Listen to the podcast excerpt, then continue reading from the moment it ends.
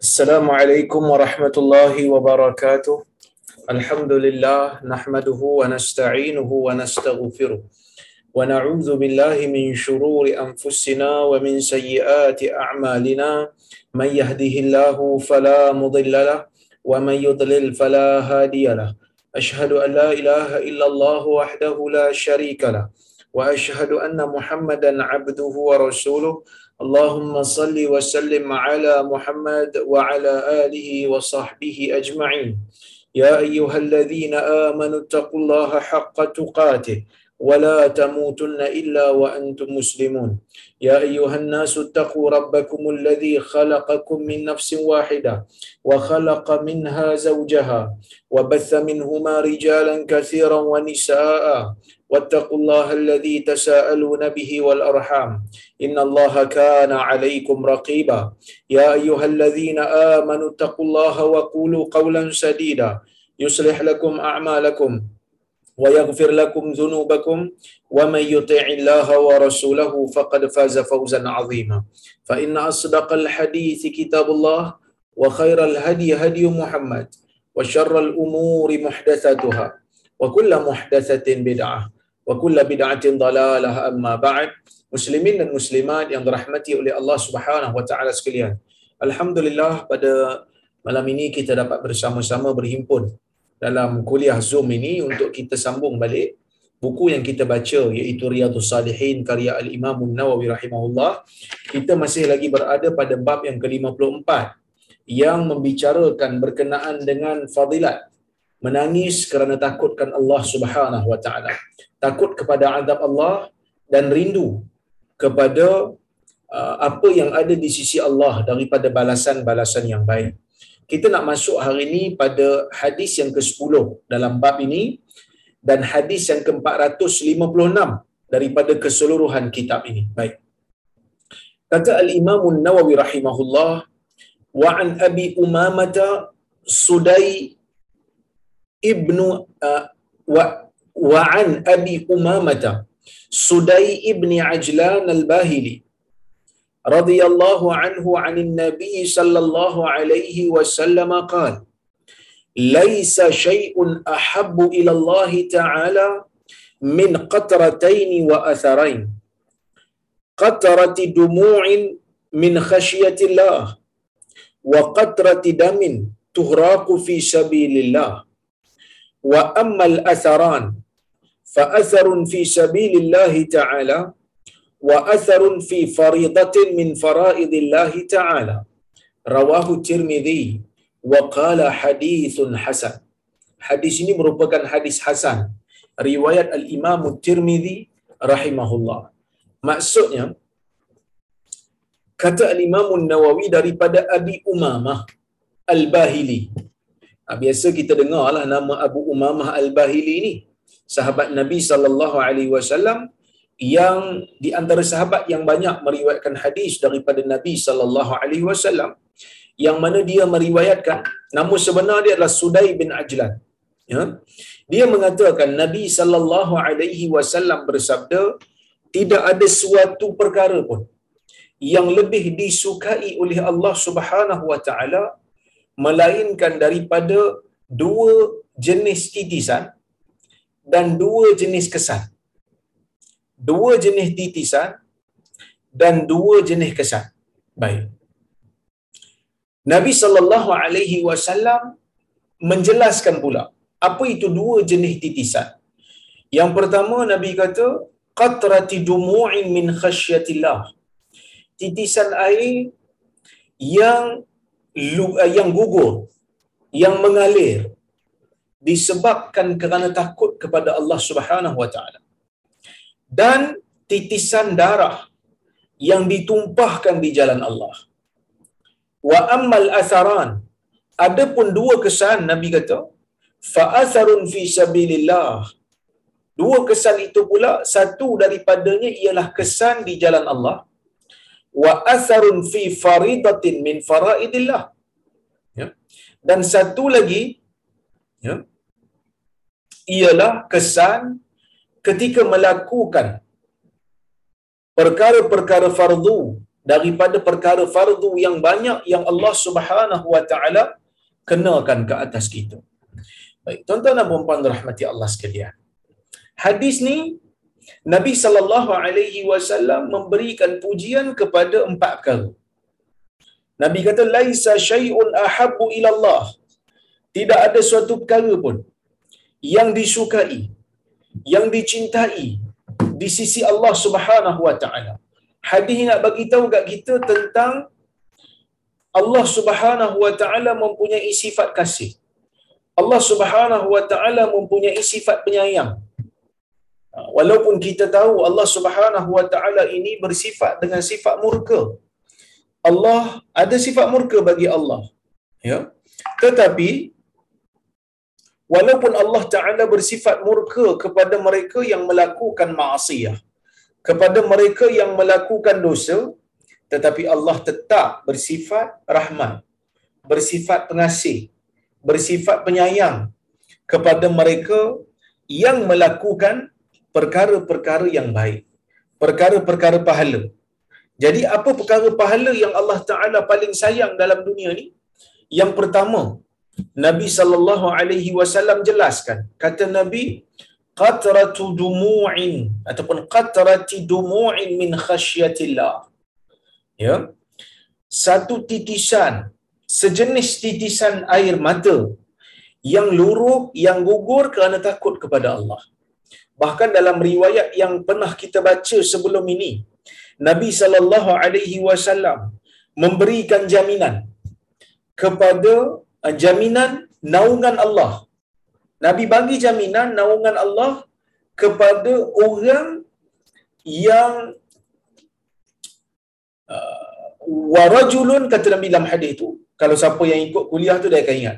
Warajulun zakarallaha khaliyan fafadat ainah seorang lelaki yang mengingati Allah Azza wa Jal.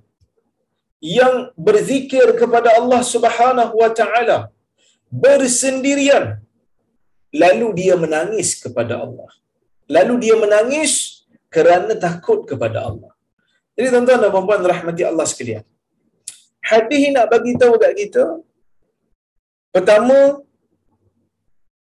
kita ni kalau betul-betul nak dapatkan khusyuk Ya, kita kena bukan tunjuk dekat orang. Allah khalian. Berzikir kepada Allah dalam keadaan bersendirian. Dalam keadaan seorang diri. Ni Nabi nak sebut apa ni? Nabi nak bagi tahu kat kita kalau seseorang itu boleh menangis boleh mengeluarkan air mata takut kepada Allah dalam keadaan dia seorang diri maka dia ini adalah manusia yang menangis kepada Allah memang betul-betul kerana dia takutkan azab Allah. Sebab ada di kalangan manusia ni kadang-kadang menangis bukan kerana takut pada Allah tapi dia menangis sebab dia nak tunjuk pada orang yang dia ni orang yang saleh.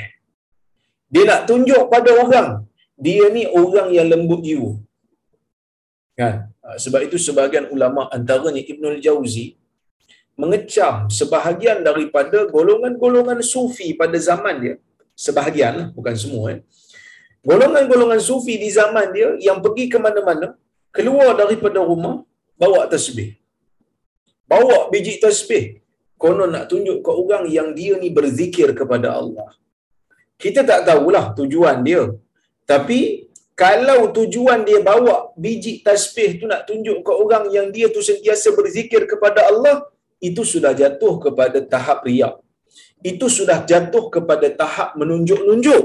Sedangkan zikir kepada Allah Azza wa Jal, perkara-perkara yang sunat ni, seeloknya dilakukan seorang diri. Dilakukan secara sembunyi-sembunyi. Zakar Allah khalian. Duduk zikir kepada Allah dalam keadaan bersendirian seorang-seorang aja fafabat aina lalu dua biji matanya mengalirkan air mata dalam hadis ni pun sama nabi kata qatarati dumu air mata yang jatuh yang mengalir disebabkan takut pada Allah. Takut apa? Takut azab Allah. Kenapa kita perlu takut dengan azab Allah? Kerana kita ni manusia yang berdosa. Kita ni manusia yang banyak kesilapan dan kelemahan. Ha, kita ni nampak aja hebat, tuan-tuan. Ha, usah kata tuan-tuan lah. Saya ni nampak aja hebat boleh mengajar kuliah, boleh bercakap. Tuan-tuan nak dengar cakap saya sebab Allah Azza wa Jal menutup keaiban diri saya sehingga tuan-tuan tak nampak. Kita ni boleh berjumpa dengan orang kat luar, boleh tenang hidup dalam dunia ni sebab apa?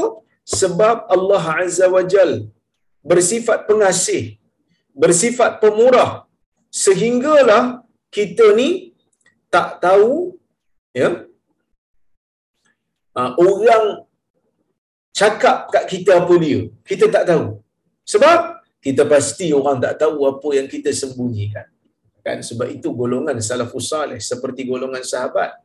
Uh, Ibnu Mas'ud antaranya dia kata lau ta'lamuna ilmi lahathautum ala ra'si biturab kalau kamu tahu seperti mana yang aku tahu berkenaan dengan kelemahan diriku sudah pasti kamu akan mengambil pasir dan kamu akan meletakkannya di atas kepala. Ha, bukannya kamu nak menghormati aku lagi. Walau yang walaupun yang sebut tu adalah ha, walaupun yang sebut tu adalah ha, sahabat Nabi, ia menunjukkan kepada kita betapa tawaduknya mereka, betapa takutnya mereka dengan azab yang Allah Subhanahu Wa Taala sediakan bagi orang-orang yang tidak mahu untuk beramal saleh dengan sesungguhnya.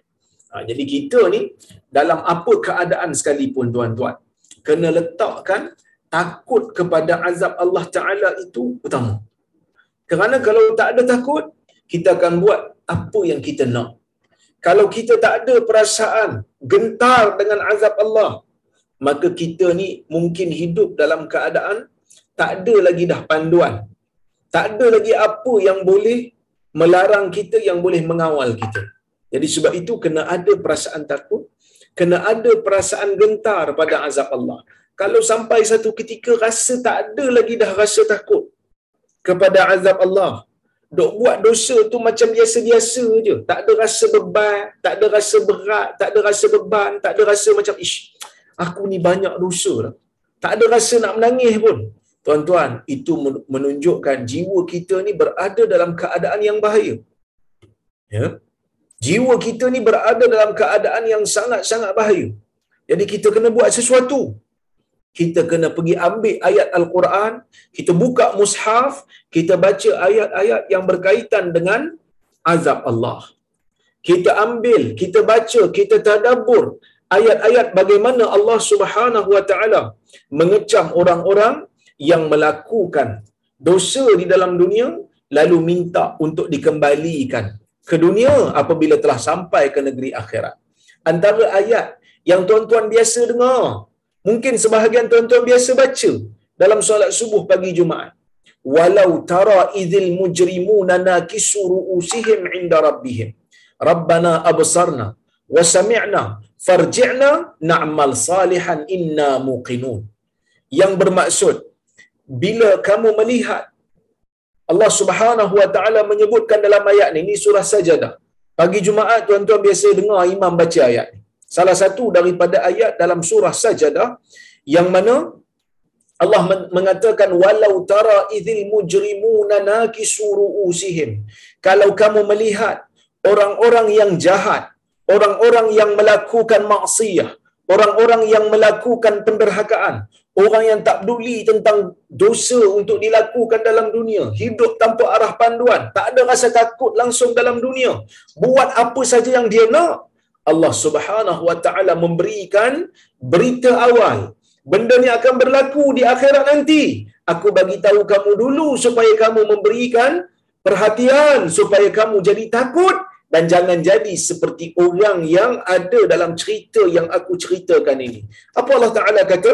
Walau tara idil mujrimun dan apabila kamu melihat orang-orang yang jahat, orang-orang yang berdosa nakisu ru'usihim 'inda rabbihim mereka menundukkan kepala mereka di sisi Tuhan mereka dalam dunia mungkin mereka lah orang yang paling mendabik dada dalam dunia mungkin mereka lah orang yang bercakap besar. Pantang kena tegur sikit ambil tindakan pada orang lain. Pantang orang uh, tak puas hati dengan dia sikit dia akan ambil tindakan. Akan benamkan orang tu. Akan buat jenayah dan sebagainya kerana kuasa ada di tangan dia. Allah Subhanahu wa taala kata orang yang seperti ini bila sampai ke negeri akhirat nakisu ru'usihim 'inda rabbihim. Mereka ini akan tunduk kepala mereka di sisi Tuhan mereka. Dan mereka menyebut rabbana absarna wa sami'na. Wahai Tuhan kami telah melihat. Lihat apa? Lihat azab yang Allah Subhanahu wa taala bakal timpakan kami telah melihat azab yang Allah Subhanahu wa taala sudah sediakan kepada orang-orang yang kafir kepada orang-orang yang derhaka. Wa sami'na dan kami telah pun mendengar. Dengar apa? Dengar jeritan azab. Orang-orang yang diseksa dalam neraka. Farji'na kembalikanlah kami ke dalam dunia. Kembalikan kami ke dalam dunia kami nak second chance. Kami nak peluang yang kedua. Ini disebut oleh orang-orang yang berdosa. Allah Ta'ala rakamkan siap-siap bagi tahu kat kita supaya kita ada perasaan takut. Jadi sebab itu tuan-tuan, saya menasihati diri saya dan juga kita semua. Kita semua berdosa, kita semua ada kelemahan. Kalau kalau dalam diri ada rasa tak takut dengan azab Allah, kalau-kalau dalam diri ada rasa nak buat jahat, kalau-kalau dalam diri rasa nak buat maksiat, nak buat kezaliman pada orang lain, bacalah ayat-ayat Quran yang mengandungi kisah berkenaan dengan neraka. Ya. Jadi, tuan-tuan dan puan-puan rahmati Allah Subhanahu wa taala sekalian, menangis kerana takutkan Allah kata Nabi merupakan perkara yang paling Allah Taala suka. Kenapa menangis ni Allah Taala suka? Kerana menangis ni petanda saja. Menangis ni petanda. Dumur air mata yang keluar sebagai tanda jiwa yang lunak, jiwa yang lembut. Di antara orang yang lunak jiwanya, yang lembut jiwanya selain daripada Nabi sallallahu alaihi wasallam ialah Abu Bakar. Sebab itu Aisyah radhiyallahu anha ketika mana dalam hadis Nabi minta Aisyah untuk arahkan Nabi sallallahu alaihi wasallam ganti Nabi untuk salat mengimamkan umat ketika mana Nabi dah tak mampu nak salat Aisyah radhiyallahu anha menyebutkan inna Abu Bakar rajulun raqiq. Sesungguhnya Abu Bakar itu merupakan seorang lelaki yang lunak jiwa. Apabila dia membaca Quran ghalabahul buka. Apabila dia bersalat membaca Quran lalu ayat-ayat yang berkaitan dengan azab ghalabahul buka. Beliau dikuasai oleh tangisan. Sebab apa takut Abu Bakar orang saleh baca ayat Quran takut dekat Malaysia ni ataupun dekat dunia ni ada orang yang baca Quran ambil faedah menangis orang saleh tapi ada manusia yang bila baca Quran Bagus dia baca Quran. Dia faham Quran. Tapi dia tak nak ambil untuk diri dia. Dia halakan ayat Quran tu pada orang lain. Ah ini masalah tuan-tuan. Kalau dia ambil manfaat dulu, lepas tu dia ingatkan orang lain, okey. Tapi dia tak nak ambil manfaat daripada ayat tu. Dia pergi balon orang lain dengan ayat tu, sedangkan diri dia pun lebih kurang sama. Yang ni musibah besar. Ha, ini yang disebutkan oleh Allah Subhanahu Wa Taala dalam Quran. Uh, atamuruna an-nasa bil birri wa tansawna anfusakum wa antum tatluna al-kitab adakah kamu menyuruh orang-orang melakukan kebaikan. Dan kamu melupakan diri kamu sendiri. Sedangkan kamu membuka al-kitab. Sedangkan kamu baca kitab yang Allah Taala turunkan. Afala ta'qilun? Adakah kamu tidak berfikir? Adakah kamu tidak ada akal? Kenapa Allah Taala kata seolah-olah macam kamu tak ada akal? Kerana kamu boleh baca kitab. Kamu boleh baca wahyu. Kamu boleh baca peringatan Allah. Tapi kamu tak halakan pada diri kamu dulu kamu terus kecam orang lain sedangkan kamu lupa diri. Kamu terus memberikan amaran dan ancaman pada diri orang lain sedangkan kamu tak ambil faedah. Inilah yang paling kita takut. Ya, inilah yang paling kita takut. Maka Allah Ta'ala kata, Ya ayuhalladzina amanu lima taquluna ma la taf'alun. Wahai orang-orang yang beriman, kenapa kamu sebut perkara yang kamu tak buat? Kabura maqtan indallahi an taqulu ma la taf'alun. Besarlah besarlah ke besarlah dosa di sisi Allah bila kamu menyebutkan perkara yang kamu sendiri tidak lakukan. Ini benda yang disebut. Ha, dalam Quran nak bagi kita pengajaran supaya kita ni bukan hanya duk fikir orang, duk tuduh orang dengan ayat Quran, tapi dalam masa yang sama kita kena ambil peringatan. Wa qatrati damin dan titisan darah yang ditumpahkan di jalan Allah. Yang ni apa dia? Yang ni jihad lah. Maksudnya orang tu terkorban. Terkorban dalam uh, peperangan disebabkan oleh kerana nak meninggikan kalimah tauhid. Sebab disebut fi sabilillah di jalan Allah. Sebab ada je orang yang cedera bukan kerana nak bertahankan Allah. Bukan kerana nak mempertahankan jalan Allah. Bukan di jalan Allah, bukan nak mempertahankan agama. Tapi dia luka kerana nak mempertahankan uh, benda-benda selain daripada itu. Asabiyah umpamanya. Ataupun kekufuran umpamanya. Ataupun keegoan umpamanya. Orang seperti ini tak dapatlah kelebihan tu. Wa ammal asaran ada pun dua kesan. Fa asarun fi sabilillah taala. Kesan yang terdapat dalam jalan Allah. Kesan ni tuan-tuan ulama ada berbeza pendapat sikit. Sebagian ulama kata kesan yang dimaksudkan ialah kesan yang ditinggalkan di jalan Allah kalau dia pergi berperang di jalan Allah waktu dia berjalan tu di medan peperangan, medan peperangan itu kalau dia berjalan atas tanah, ya, kalau dia berjalan atas tanah, tanah dia tu akan lekat tapak kaki dia. Maka tapak kaki itu dipanggil sebagai kesan. Kesan tu Nabi kata tidak akan pergi sia-sia. Ia baik di sisi Allah. Allah Subhanahu Wa Taala tidak akan mensia-siakan. Walaupun syahid itu, syahid merupakan tujuan orang-orang yang pergi berperang di kalangan orang Islam. Sebab itu Abdullah bin Rawah ketika mana dihantar oleh Nabi sallallahu alaihi wasallam untuk berperang dengan Rom. Sampai di satu ketika bila sampai di Ma'an ya, berdekatan dengan Jordan, uh, memang Ma'an Jordan lah. Di antara orang kata apa sempadan di antara Saudi dan Jordan pada ketika itu. Ya. Masa itu orang Islam baru tahu. Orang Islam baru dapat tahu yang uh, kita kata bilangan orang-orang Rom itu tiga kali ganda daripada bilangan lebih daripada tiga kali ganda daripada bilangan orang Islam. Orang Islam pada masa itu sekitar tiga ribu, orang Rom pada masa itu seratus ribu lebih. Lebih daripada tiga kali ganda. Maka pada ketika itu, bila sampai di Ma'an, sebelum sampai ke bumi Mu'tah untuk mereka bertempur dengan Rom, sebahagian daripada sahabat memberikan cadangan kepada Abdullah kepada sahabat pada ketika itu iaitu Zaid bin Harithah untuk menulis surat kepada Nabi sallallahu alaihi wasallam menulis warkah kepada Nabi untuk minta Nabi sallallahu alaihi wasallam hantar hantar tentera bantuan. Sebab nak lawan Rom yang lengkap bersenjata nak lawan Rom yang teknologinya lebih hebat yang bilangannya lebih ramai yang keberanian dia telah terbukti nak lawan dengan orang Islam yang pengalaman berperang tak seluas Rom, empire tidak seluas Rom, kelengkapan senjata tidak sebesar Rom. Mereka kata kena tulis surat lah wahai uh, Zaid bin Harithah supaya kita minta kepada Nabi sallallahu alaihi wasallam bantuan. Kata Abdullah bin Rawah dia kata kita tak perlu minta bantuan. Amma alladhina takhshawnahu fahuwa alladhi kharajtum lah kata Abdullah bin Rawah. Sesungguhnya apa yang kamu takutkan ini itulah merupakan tujuan kamu keluar. Wa huwa syahadah iaitu inginkan mati syahid. Jadi kita tak perlu minta bantuan. Kita jalan saja kita perang dengan orang Rom.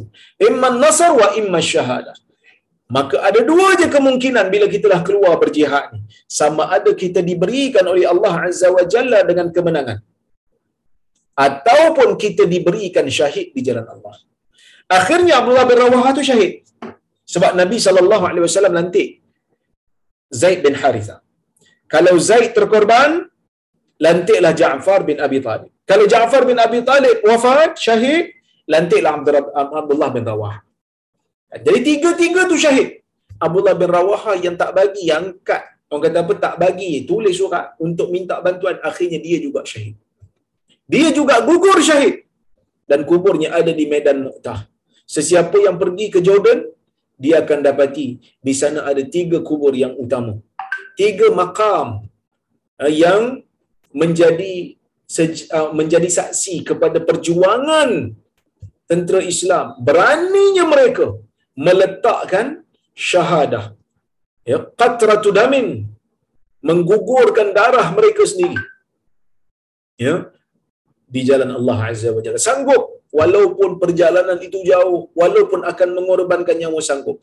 Bahkan Ja'far bin Abi Talib Ja'far bin Abi Talib, abang kepada Ali bin Abi Talib pada ketika itu, selepas daripada peristiwa itu dipanggil Ja'far At-Tayyar. Ja'far yang mempunyai kepak. Ja'far yang mempunyai sayap. Kenapa? Kerana tangannya terputus di dalam peperangan ah, dalam peperangan Mu'tah sehinggalah Nabi sallallahu alaihi wasallam mengatakan tangan itu Allah Subhanahu wa taala gantikan. Ya. Gantikan dengan dengan kepak dengan sayap.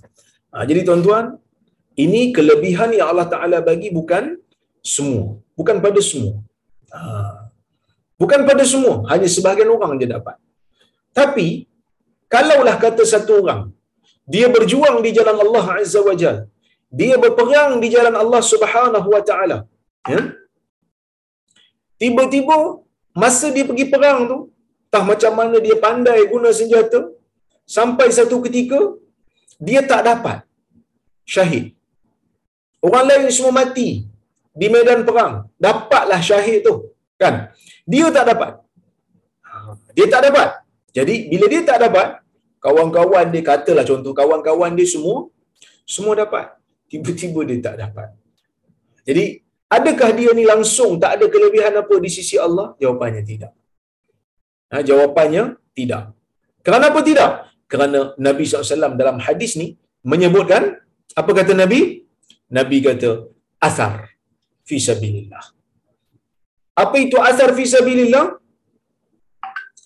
Orang yang mempunyai kesan yang dia tinggalkan. Apa itu kesan? Kesan itu ialah kesan tapak kaki. Yang dia tinggalkan di jalan Allah Azza wa Jal. Walaupun dia tidak mati dalam peperangan di jalan Allah. Walaupun dia tak mati. Tapi, selagi mana dia ikhlas berjuang di jalan Allah, selagi mana dia mempunyai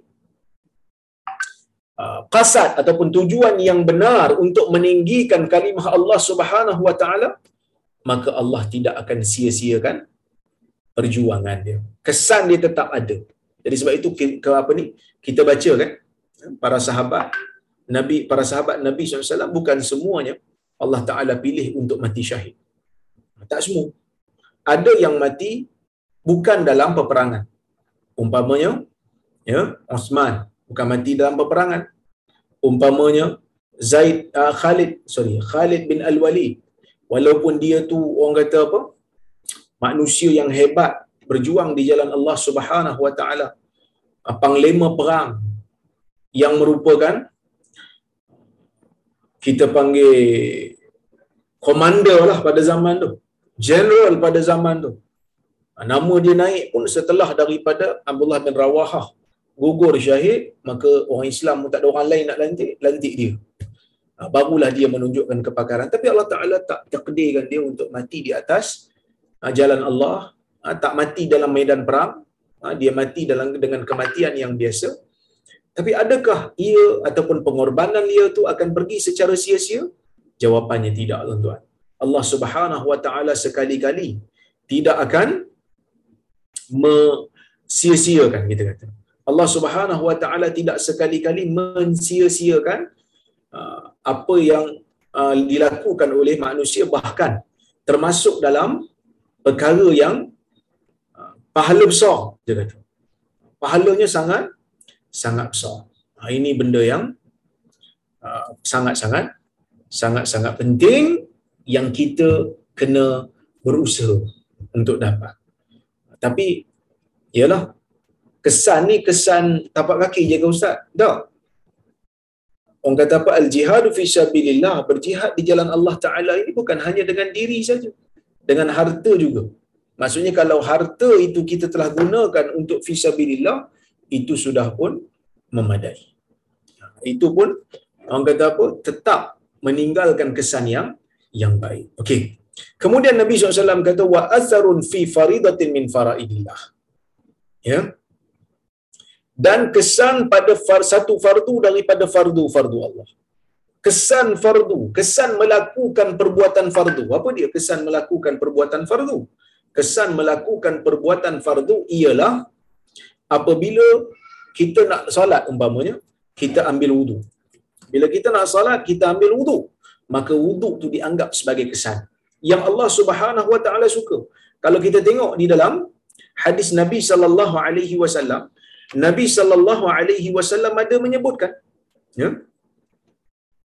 okey uh, Nabi sallallahu alaihi wasallam menyebutkan bahawasanya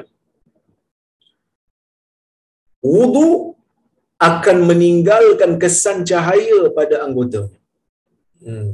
wudu akan meninggalkan kesan cahaya pada anggota jadi uh, benda-benda ini dianggap sebagai kesan yang baik. Ada juga yang kata yang dimaksudkan dengan kesan fi sabilillah ini bukan kesan yang kita tinggalkan pada tanah ataupun pahala tetapi kesan luka. Kerana walaupun kadang-kadang kita tak mati. Ada orang dia pergi perang dia tak mati pun dalam peperangan tu. Tapi hmm, kita kata walaupun tak mati selagi mana ada kesan luka maka itu pun sudah memberikan kesan yang baik, kesan yang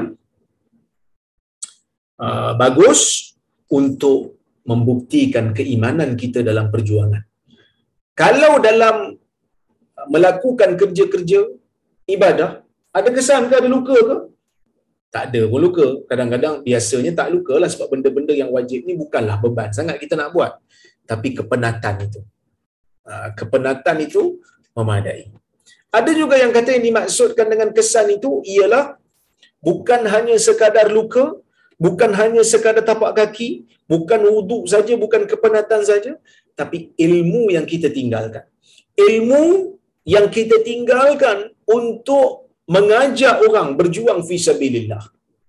Ilmu yang kita tinggalkan mengajar orang bagaimana tata cara ibadat dengan betul.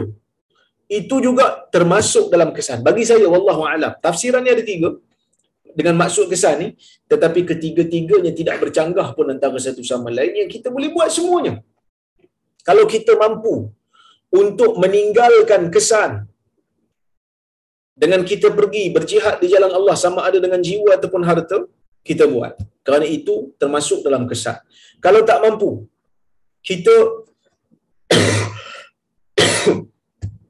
kita ada luka umpamanya kita ada sakit, kita ada penat, itu pun dah dikira Kalau tak, tinggalkan tinggalkan ilmu yang bermanfaat.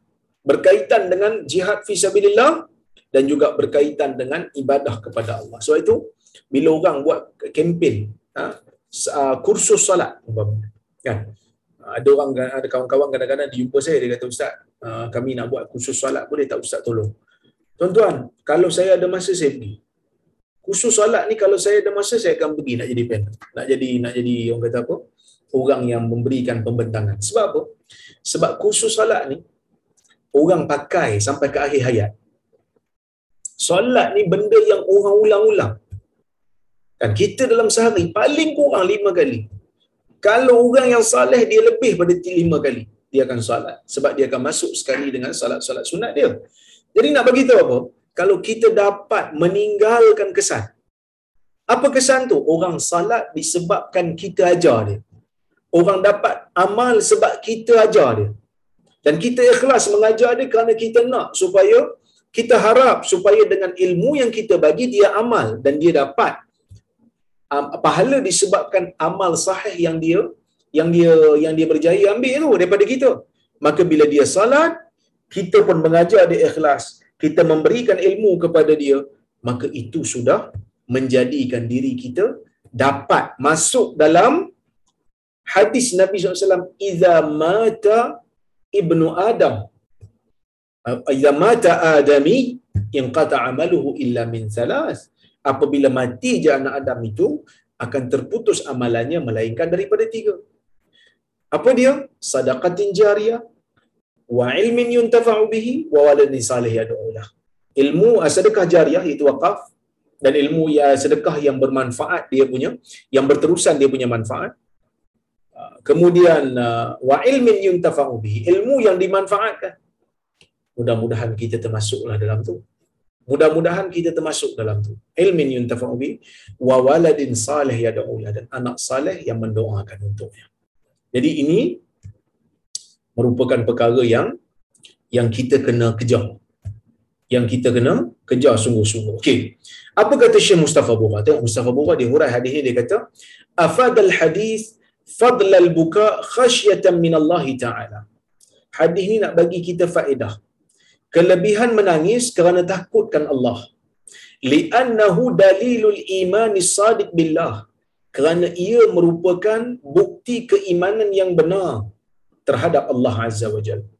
Ha, jadi kalau kita betul-betul ikhlas takut kepada Allah betul-betul takut insaf betul-betul dia sampai kepada tahap menangis menangis tu bukti keimanan sungguh menangis kenang dosa menangis ya aku ni dosa banyak ya Allah ya Allah tolonglah aku ya Allah jangan azab itu bukti keimanan iman tengah naik tuan-tuan masa tu kita berdoa mudah-mudahan doa kita tu makbul di sisi Allah Kemudian fadlal jihad wa thawab man kharaja wa sala damuhu fi sabilillah. Ha, kelebihan orang berjihad. Kelebihan orang berjihad ni mati pun dapat kelebihan. Kalau tak mati pun wa thawab man jaraha. Dan pahala bagi orang yang juriha sorry. Man juriha sesiapa yang dilukakan. Wasala damu dan mengalir darahnya fi sabilillah wa baqiya alaihi atharu jarhih dan kekal pada dia kesan bagi luka tersebut al mundamil walaupun telah sembuh ha, kita tengok macam uh, Abu Ubaidah umpamanya dalam sejarah dia pernah dalam peperangan Uhud dua biji besi daripada mirfar Nabi daripada helmet Nabi yang besi bulat-bulat tu masuk dalam pipi Nabi, dia cabut dengan gigi dia. Dua biji, dua batang gigi depan dia gugur disebabkan dia cabut daripada pipi Nabi. Besi itu dah masuk dalam tulang pipi Nabi. Kesan tu dikira sebagai amal saleh di sisi Allah.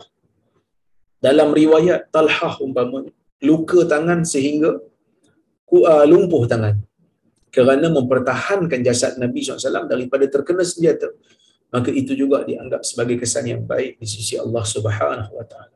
Jadi tuan-tuan dan puan rahmati Allah sekalian ini merupakan uh, orang kata apa? Uh, motivasi untuk kita berjuang sentiasa di jalan Allah. Istibab istibab ibqa asaril ibadah. Katarki balalil wudu. Dan hadis ini juga para ulama kata kalau boleh tinggalkan kesan ibadat yang ada pada diri kita. Antara ibadat yang para ulama kata tinggalkan kesan dia ialah wudu lah seperti mana kita tak lap air wudu. Jadi kalau kita ambil wudu, kita jangan lap terus. Kalau tak ada keperluan nak lap, jangan lap terus.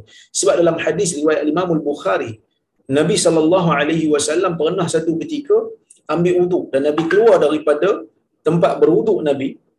Nabi diberikan dengan air, uh, sorry, Nabi diberikan dengan kain. Kain tu untuk apa? Kain tu untuk Nabi lap.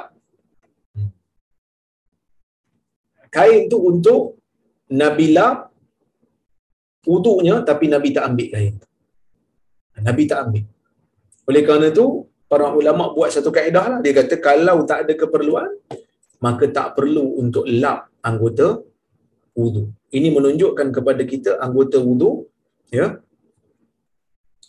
uh, ada kesan dia yang baik di sisi Allah kalau kita melakukan uh, salat dengan wuduk tersebut. Bahkan wuduk tu sendiri sebenarnya adalah perkara yang baik. Sebab tu bila kita nak tidur, kita ambil wuduk. Kita disuruh untuk sentiasa berada dalam wuduk. Uh, kita disuruh untuk sentiasa memperbaharui wuduk. Uh, jadi benda-benda yang baguslah yang kita boleh amalkan kerana wuduk ni anggota dia akan meninggalkan kesan bercahaya anggota kita. Okey. Kita pergi kepada perkara yang berikutnya kata Imam Nawawi wa fil bab hadithu katsirah. Dalam bab ini banyak hadis-hadis yang lain lagi dia kata. Minha hadisul Irbad ibni Sariyah. Antaranya hadis Irbad ibni Sariyah radhiyallahu anhu. Qala wa'adana Rasulullah sallallahu alaihi wasallam mau'izatan wajilat minha al-qulub wa dharafat minha al-uyun. Nabi pernah memberikan kami nasihat. Nasihat yang wajilat minhal qulub. Jiwa jadi takut. Wa dharafat minhal uyun. Dan air mata boleh mengalir keluar kerana takut. Bukan bermakna mesti kuliah kita ni kuliah yang menakutkan sehingga langsung tak ada senyum, tak ada juga. Sebab Nabi sallallahu alaihi wasallam kadang-kadang ada juga ketawa. Tetapi jangan terlalu banyak ketawa sehingga lupa untuk takut kepada azab Allah Subhanahu wa taala. Wa qad sabaqa fi babin nahi 'anil bid'ah dan hadis ini telah pun di uh, kita lepasi, kita dah bincang sebelum ni dalam bab larangan terhadap bid'ah. Bab nombor 55. Bab fadli zuhdi fi dunya wal hathi 'ala taqallul minha wa fadli al-faqr. Bab kelebihan zuhud di dalam dunia dan Uh, galakkan untuk uh, kita mengambil dunia dengan sedikit dan kelebihan untuk uh, kelebihan fakir. Kelebihan kita menjadi fakir. Okey. Hadis nak bagi tahu? Okey, hadis nak bagi tahu yang pertama kelebihan zuhud. Tuan-tuan, zuhud tu apa dia? Zuhud bukan semestinya miskin. Zuhud tu bukan semestinya miskin. Sebab itu golongan salah dia kata, zuhud ni bukan semestinya kita memakan roti yang keras ataupun memakai pakaian yang kasar. Kain murah lah. Tak semestinya begitu. Zuhud ni apabila kita uh, tinggalkan tarkul iqbali ala dunia, kita tak mengadap dunia. Maksudnya dunia yang kita ada ni kita guna untuk dapatkan akhirat. Itu sebenarnya. Ya, kalau boleh kita kurangkan mengambil dunia ni banyak-banyak dan bagi orang yang betul-betul tak ada kemampuan dunia yang Allah Taala jadikan dia fakir dia dah usaha banyak jadi fakir tetap jadi fakir juga Allah Taala tak rezekikan dia kekayaan maka kena ingat fakir itu kefakiran itu dia tak akan datang dalam keadaan sia-sia. Ada kelebihan yang Allah Taala kehendaki daripada orang yang berusaha untuk jadi kaya tapi tak kaya. Sabarnya doanya lebih ikhlas ibadatnya lebih khusyuk daripada orang-orang yang mempunyai kemampuan harta. Ini semua adalah kelebihan yang Allah Taala beri. Okey? Baik. Qala Allah Taala. Allah Taala berfirman إنما مثل الحياة الدنيا كماء أنزلناه من السماء فاختلط به نبات الأرض مما يأكل الناس والأنعام. حتى إذا أخذت الأرض زخرفها وزينت وظن أهلها أنهم قادرون عليها أتاها أمرنا ليلا أو نهارا فجعلناها حصيرا كأن لم تغن بالأمس. kadzalika nufassilu al-ayati liqaumin yatafakkarun yang bermaksud uh,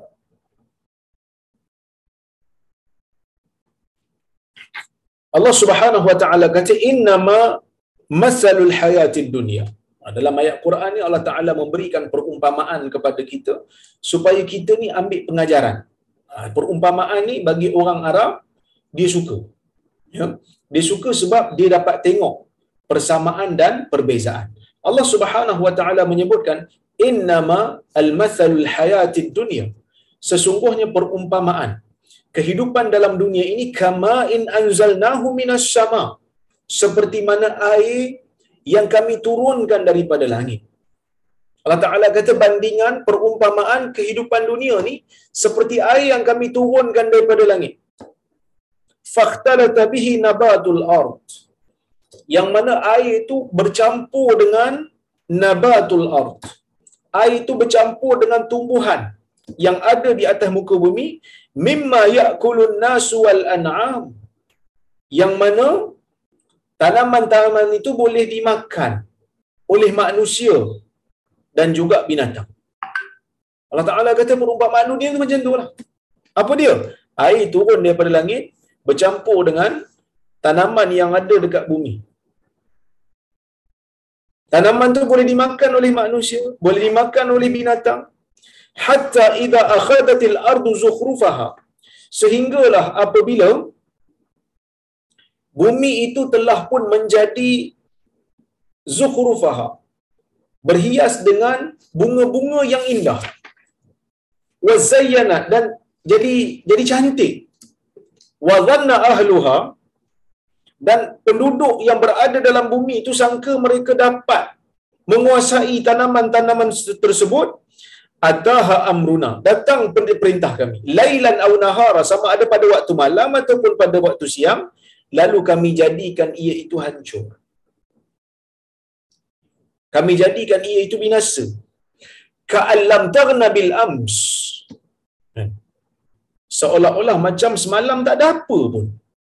Seolah-olah macam semalam tak ada apa ni uh, tanaman. Tu kadzalika nufassilul ayati liqaumin yatafakkaru begitulah kami perincikan tanda-tanda kebesaran kami. Tanda-tanda apa ni tanda-tanda keterangan kami kepada orang yang nak berfikir. Okey Allah taala nak sebut apa ni? Allah taala nak bagi tahu dalam dunia ni Allah taala bagi nikmat. Hujan turun dengan turunnya hujan tu tumbuh. Orang kata apa? Tumbuh uh, tanaman. Tumbuh pokok. Yang mana pokok tu indah. Tuan-tuan Allah Subhanahu wa taala jadikan kita dalam dunia ni. Lahirnya kita dalam dunia ni kita mana ada bayar modal apa? Kita tak ada bayar apa-apa modal. Kita tak ada bayar pun sewa kita tak pernah tanya pun berapa agak-agak? Ha, nyawa ni saya nak bayar pada Allah. Berapa agak-agak bulu hidung ni saya nak bayar pada Allah. Berapa agak-agak mata ni saya nak sewa? Sebulan dua? Tak ada. Kita tak pernah bayar. Dengan nikmat yang Allah Taala bagi dengan kekuatan tenaga yang Allah Taala bagi kekuatan tenaga nikmat yang ada pada jiwa kita pada diri kita kita hasilkan nikmat yang lebih baik kita hasilkan kereta, kita hasilkan bangunan, kita hasilkan rumah, kita hasilkan makanan yang sedap-sedap. Adakah semua itu datang daripada kita secara 100% ataupun nikmat yang Allah Ta'ala bagi yang kita ubah dia menjadi lebih baik? Dan makanan yang sedap-sedap, kenderaan yang selesa, rumah yang selesa, bangunan yang selesa, pakaian yang cantik, semua ini kita dapat bukan kita cipta. Kita ambil benda yang Allah Ta'ala sediakan, kita proses, kita lahirkan sesuatu yang lebih baik. Allah Ta'ala kata itulah perumpamaan dunia. Seperti nikmat yang kami turunkan berbentuk hujan turun ke dunia tumbuhan tu muncul. Bila tumbuhan muncul dengan nikmat yang Allah Ta'ala bagi iaitu air daripada langit tumbuhan itu berwarna-warni tumbuh elok cantik berwarna-warni tumbuhan. Sama seperti nikmat kita dalam dunia ni Allah Taala bagi nikmat macam-macam kita ambil kita ambil kita sambung kita ikat kita jahit kita bina kita lekat tiba-tiba jadi sesuatu yang lebih indah. Sama macam air hujan yang menumbuhkan pokok menumbuhkan pokok yang berwarna-warni. Kita sangka kita boleh menguasainya untuk tempoh yang lama kita rasa ia akan kekal di sisi kita untuk tempoh masa yang lama kita rasa macam kita yang bina maka kita yang punya selama-lamanya. Allah Taala kata samalah macam tumbuhan tu. Bila turun dia langit uh, turun dia air daripada langit yang tukang tanam rasa macam dia punya selama-lamanya. Dia sangka macam tu ataha amruna lailan aw nahar. Tiba-tiba datang kepadanya perintah daripada kami tak kira waktu malam atau waktu siang datang banjir merosakkan tanaman. Datang ribut, merosakkan tanaman. Datang kemarau, merosakkan tanaman. Datang serangga, merosakkan tanaman. Datang siput gondang, habis rosak tanaman. Semua yang rosak itu adalah disebabkan oleh kerana kuasa Allah. Allah Subhanahu wa taala mentakdirkan begitu. Kepada tumbuhan, Allah juga mentakdirkan nikmat yang kita bina nikmat yang kita susun yang kita rasa kita yang bina yang kita rasa kita yang buat. Allah Taala boleh hancurkan sekelip mata. Faja'alnaha hasida kami jadikan tanaman itu kering kontak kami jadikan tanaman itu binasa. Ka'allam taghna bil ams. Seolah-olahnya semalam tak ada. Kami boleh buat kata Allah. Dunia macam tu lah dunia ni Allah Taala cipta tanpa minta bantuan kita dunia ni Allah Taala cipta tanpa minta consultation daripada kita. Kita rasa macam kita miliki dunia. Kita rasa macam dunia ni kita punya. Tapi tuan-tuan dan puan rahmati Allah sekalian sebenarnya tak. Dunia ni hanya sementara. Anytime Tuhan boleh hancurkan dunia. Seolah-olah macam dunia ni semalam tak dapat. Kadzalika nufasilul ayat. Begitulah kami perincikan tanda-tanda keterangan kami bagi orang yang nak fikir, fikir, fikir, fikir. Dunia ni hanya sementara. Hari ni kita tengok orang tu mati. Kita rasa apa? Kita rasa, eh semalam baru je aku jumpa dia. Eh semalam baru je aku sembang dengan dia. Hari ni dia mati lah. Itulah dunia. Bahkan Syekh Sharaf Al-Qudah, guru saya, mengatakan dunia ni macam mana? Dunia ni macam orang yang miskin, pengemis, tidur tepi kaki lima jalan. Tidur tepi kaki lima jalan, yang mana kaki lima jalan ni, dia tidur, tak ada buat apa, lepas tu dia mimpi. Dalam mimpi dia tu, dia mimpi dia jadi orang kaya. Dia ada isteri yang elok, dia ada rumah yang elok, dia ada driver, dia ada kesenangan, dia ada kuasa. Dalam mimpi tu dia sangat-sangat gembira kerana dia telah memiliki segala-galanya. Dan dia tak mau keluar pun daripada mimpi. Tiba-tiba bila azan subuh dia terjaga. Dan dia terjaga, dia melihat dia masih lagi berada di kaki lima. Perumpamaan dunia macam mimpi tu lah. Kan? Kita tak tahu kita nak pergi bila tuan-tuan. Tapi melihat kepada keadaan pada hari ini, kita melihat ramai manusia yang Allah Ta'ala jemput kadang-kadang dalam keadaan tiba-tiba. Kita pun tak pasti mereka bersedia ataupun tidak. Cuma kita doakan supaya Allah Ta'ala mengampuni mereka. Dan kita juga doakan supaya Allah Subhanahu Wa Ta'ala jadikan kita ni bersedia untuk bertemu dengan dia. Jadikan kita ni sentiasa uh, berusaha untuk mempertingkatkan ibadah kita. Itu yang kita doakan. Kerana kita pun tak tahu bila pengakhiran kita tuan-tuan ini benda yang sangat-sangat memberi kesan pada kita kalau kita baca ayat Quran ni kita tahu dunia ni tempat persinggahan tapi ramai di kalangan manusia bahkan kita sendiri pada tindakan pada perlakuan pada perbuatan seolah-olah menjadikan dunia ni macam destinasi kita. Sedangkan dunia bukan destinasi dunia perjalanan. Ingatkan diri saya. Saya ingatkan diri saya kita semua yang ada dalam bilik kuliah kita kena jadikan diri kita ni ingat. Apa dia? Ingat bahawa dunia adalah perjalanan. Dunia bukan destinasi. Dunia ni highway nak menuju ke exit kalau orang naik highway dunia ni tengah-tengah highway yang berjalan laju ha, tu dunia tu dunia tak tak boleh berhenti tengah-tengah jalan raya. Tak boleh berhenti tengah-tengah highway yang orang tengah laju ni. Binasa kita akan dilanggar oleh lori, akan dilanggar oleh trailer. Bahaya. Akan dilanggar oleh bas, akan dilanggar oleh kereta lain. Bahayanya kita menjadikan highway itu sebagai destinasi. Jangan berhenti tengah-tengah. Pastikan kita exit di tempat yang betul. Tapi ada di kalangan manusia yang berhenti tengah-tengah dunia. Seolah-olah macam dia tak ada apa-apa lagi yang dia perlu bertanggungjawab setelah daripada dunia ni pergi. Dia akan jadi macam ni. Dunia ni akan binasa kejap. Dunia ni akan hilang kejap daripada ni Kalau dunia tak binasa, kita pula akan binasa. Kita pula akan mati. Allah Ta'ala berfirman dalam ayat yang lain. Wa qala ta'ala, وَاضْرِبْ لَهُمْ مَثَلُ الْحَيَاةِ الدُّنْيَا كَمَاءٍ أَنْزَلْنَاهُ مِنَ السَّمَاءِ فَاخْتَلَتَ بِهِ نَبَاتُ الْأَرْضِ فَأَصْبَحَ هَشِيمًا تَذْرُوهُ الرِّيَاحُ وَكَانَ اللَّهُ عَلَى كُلِّ شَيْءٍ مُقْتَدِرًا المال والبنون زينة الحياة الدنيا والباقيات والباقيات الصالحات خير عند ربك ثوابا وخير أملا Ini surah Al-Kahf. Ya? Baik. Allah Ta'ala kata, berikanlah kepada mereka itu perumpamaan.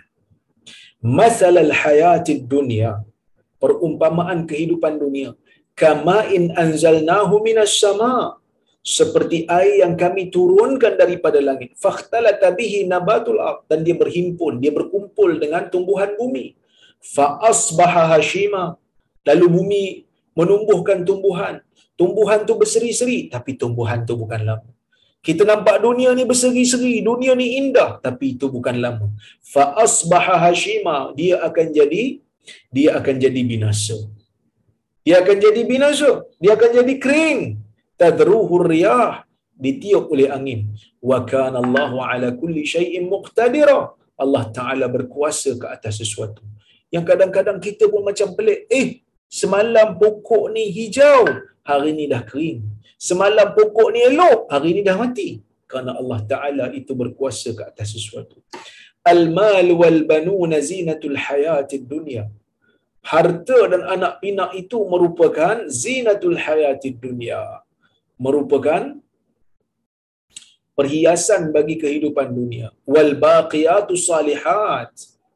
Dan perkara yang baik yang kekal. Perkara kekal yang baik. Lebih baik di sisi Allah akan pahalanya dan lebih baik amalan. Amalan ni harapannya lebih baik. Sepatutnya kita mengharap kepada sesuatu kebaikan yang kekal. Cuma ulama berbeza pendapat sikitlah maksud baqiyatu salihat sesuatu yang kekal dan baik itu ulama berbeza pendapat. Sebagian ulama kata yang dimaksudkan dengan al-baqiyatu salihat itu adalah salawat uh, salat lima waktu. Ini satu riwayat daripada Ibn Abbas. Dia kata salat lima waktu tu perlu dijaga kerana itu lebih kekal daripada kita mengejar dunia. Ada yang kata tasbih, tahmid, tahlil, takbir. Ini riwayat daripada Atta bin Abi Rabah. Dia kata yang dimaksudkan dengan al-baqiyatu salihat ialah zikir zikir kepada Allah Subhanahu wa taala memuji Allah yang tu lebih yang lebih kekal. Okey. Allah Taala berfirman lagi dalam ayat yang lain kata Allah, "I'lamu annamal hayatud dunya la'ibu wa lah wa zinatun uh, wa zina wa tafakhurun bainakum wa takathurun fil amwali fil amwali wal aulad kamathali ghaithin a'jaba al-kuffara nabatuhu thumma yahiju fatarahu musfarra thumma yakunu hutama." wa fil akhirati adzabun syadid wa maghfiratun min Allah wa ridwan. Wa mal hayatud dunya illa mata'ul ghurur. Yang bermaksud Allah Taala kata i'lamu anna mal hayatud dunya. Ketahuilah sesungguhnya kehidupan dunia ini la'ib merupakan permainan. Tahu main? Main yang tak kekal. Mana ada orang main sampai bila-bila? Professional player yang main bola ataupun 90 minit je dia main. Walaupun stamina dia kuat, tapi dia bukan main setiap masa. Tak, dia main, penat dia berhenti. Jadi nak bagi tahu pada kita, dunia ni, kalau kita tak berhenti, kita akan penat. Ya? Kalau kita tak berhenti, kita akan penat. Jadi sebab itu kena berpada-pada. Macam kita main, sehingga tak membahayakan diri, kita main. Walahu, dan juga hiburan. Hiburan ni mana dia orang ambil banyak-banyak? Hiburan ni orang ambil sekadar je. Orang tak berhibur hari-hari. Orang tak berhibur setiap masa. Orang berhibur bila perlu. Wazina dan juga perhiasan. Yang mana perhiasan ini, dia bukan sesuatu yang daruri. Dia bukan satu yang crucial. Dia adalah kehendak. Jangan ambil lebih-lebih. Watafakhurum bainakum. Dan tempat untuk kamu berbangga sesama kamu. Watakathurum fil amwali wal awlad. Dan tempat untuk kamu berbangga-bangga, memperbanyakkan harta dan juga anak pinak seperti mana kamasali ghaisin kata Allah. Seperti mana hujan yang datang a'jabal kuffara nabatu. Yang mana kufar kat sini bukan orang kafir. Eh? a'jabal kufar kufar ni maksud petani. Yang mana bila hujan datang petani-petani tengok pokok tu jadi takjub dengan tumbuhnya pokok yang begitu hebat bila datangnya hujan. Summa yahij. Kemudian pokok tu menjadi kering dan kamu melihat fatarahu musfarra dia menjadi dia menjadi kekuningan summa yakunu hutama. Kemudian dia menjadi hancur. Dunia tu macam tu lah. Kamu tengok indah pada mulanya macam tumbuhan yang baru tumbuh. Tapi bila kering dia kuning. Bila kuning dia hancur. Wa fil akhirati adzabun syadid. Sedangkan di akhirat itu ada azab yang pedih. Kamu kena ingat dunia yang kamu takjub ni ada waktu di akhirat nanti waktu tu waktu Allah Taala nak bagi azabun syadid. Wa maghfiratun min Allah wa ridwan. Ada juga orang yang mendapat keampunan daripada Allah dan keredaan. Wa mal hayatud dunya illa mata'ul ghurur. Tidaklah kehidupan dunia ni melainkan ia merupakan perhiasan yang menipu daya. Jadi tuan-tuan dan puan rahmati Allah sekalian ini perumpamaan yang Allah Subhanahu wa taala berikan untuk menggambarkan keadaan dunia. Yang tidak kekal yang boleh menipu kita. Yang boleh menipu kita kita duk ingat dunia ni kekal. Lama sangat duduk dalam dunia sampai lupa. Kita dulu kan duduk sini pun. Kita sebenarnya adalah produk syurga yang Allah Ta'ala nak kembalikan kita ke sana. Setelah daripada Adam iaitu atuk kita dikeluarkan daripada sana Wallahu a'lam. Ha, saya rasa cukuplah sekadar tu insya-Allah kuliah akan datang kita sambung lagi untuk uh, uh, uh, sambung bab yang ke-55 ni itu bab zuhud. Insya-Allah saya tengok pada soalan ataupun komentar kalau ada eh.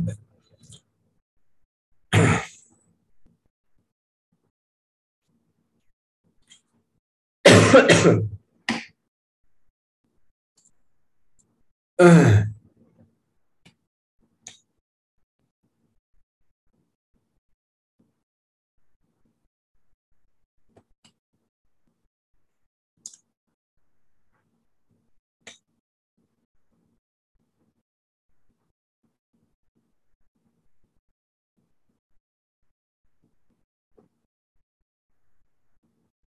Okey, ni ada soalan. Dia kata, Assalamualaikum Dr. Waalaikumsalam. Saya nak bertanya satu soalan. Apakah status hadis tentang empat ciri orang yang tidak disentuh api neraka iaitu hayyin, layyin, qarib dan sahal? Adakah sahih? Mohon pencerahan. Hadis ni merupakan hadis yang sahih. Riwayat Ibn Hibban eh? merupakan hadis yang sahih yang mana Nabi saw mengatakan orang yang rendah diri, orang yang lunak, orang yang mudah urusannya, ini orang yang berakhlak baik, yang mana neraka tidak menyambar dia. Maksudnya dia bukan orang yang takabur lah. Orang yang mudah terima nasihat orang lain, orang yang rendah diri, dia tak sombong, dia tak takabur. Ya, dia mudah urusan, dia tak menyusahkan. Kalau dia meminjam, dia bayar dan sebagainya. Orang seperti ini, insya Allah neraka tidak uh, sentuh dia lah. Eh? Baik. Tapi ustaz ada juga kalau dia masuk wallahu alam kalau dia masuk bukan dengan sifat itu. Dia masuk dengan sifat lain dia. Mungkin ada sifat lain dia, dosa lain dia yang menyebabkan Allah Taala masuk ke dalam neraka tapi sifat baik itu tak menjadi sebab untuk dia masuk neraka. Ha? Assalamualaikum Assalamualaikum Adakah benar yang Nabi SAW merasa kematian seperti dicucuk seribu pedang? Riwayat yang menyebutkan kematian itu sakitnya seperti 300 tusukan pedang, 100 tusukan pedang, 1000 tusukan pedang daripada Nabi SAW kesemuanya adalah tidak sahih. Kesemuanya adalah dhaif belaka. Tidak sahih. Tapi adakah mati itu menyakitkan? Ya. Nabi SAW sendiri menyebut dalam hadis yang sahih. Nabi kata, Inna lil mauti sakarat. Sesungguhnya kematian itu ada kemabukan padanya. Yalah kalau kita luka pun sakit, takkan dicabut nyawa tak sakit. Cabut gigi pun sakit, takkan cabut nyawa tak sakit. Sakit. Ya? Baik. Assalamualaikum warahmatullahi wabarakatuh. Apakah status hadis setiap Bani Adam melakukan dosa dan sebaik-baik pendosa ialah mereka yang bertaubat? Riwayat ini datang daripada Huzaifah bin Yaman. Riwayat Imam At-Tirmidzi yang mana ulama berbeza pendapat adakah ia datang daripada Nabi sallallahu alaihi wasallam ataupun ia merupakan uh, kata-kata uh, Huzaifah bin Yaman yang mana sebagian ulama mengatakan ini uh, merupakan kata-kata Huzaifah bin Yaman ada juga yang mengatakan ia memang daripada Nabi SAW tetapi wallahu alam wala kalaulah kata ia uh, merupakan kalam daripada Nabi itu kalam yang benar maknanya kalau ia merupakan kalam uh, selain daripada uh, Nabi daripada sahabat pun ia adalah riwayat yang uh, datang daripada Nabi juga. Kerana kalam ini kalam yang benar. Tapi Imam Tirmidhi mengatakan ia merupakan uh, hadis yang gharib tetapi Al-Imam uh, Al-Albani mengatakan ia merupakan hadis yang uh, hasan. Ya? Uh, merupakan hadis yang hasan.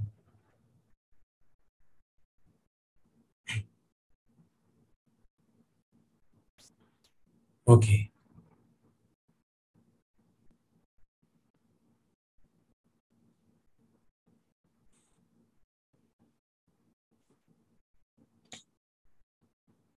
Assalamualaikum Assalamualaikum berkenaan dengan mengajar ilmu ilmu agama seperti di surau atau online boleh ke ustaz minta upah untuk mengajar? Jazakumullah khair.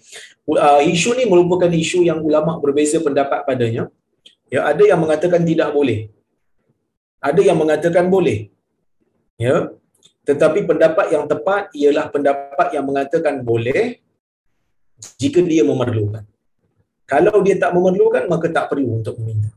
Sebab ia menjatuhkan maruah jadi kalau tak minta, orang bagi tak apa.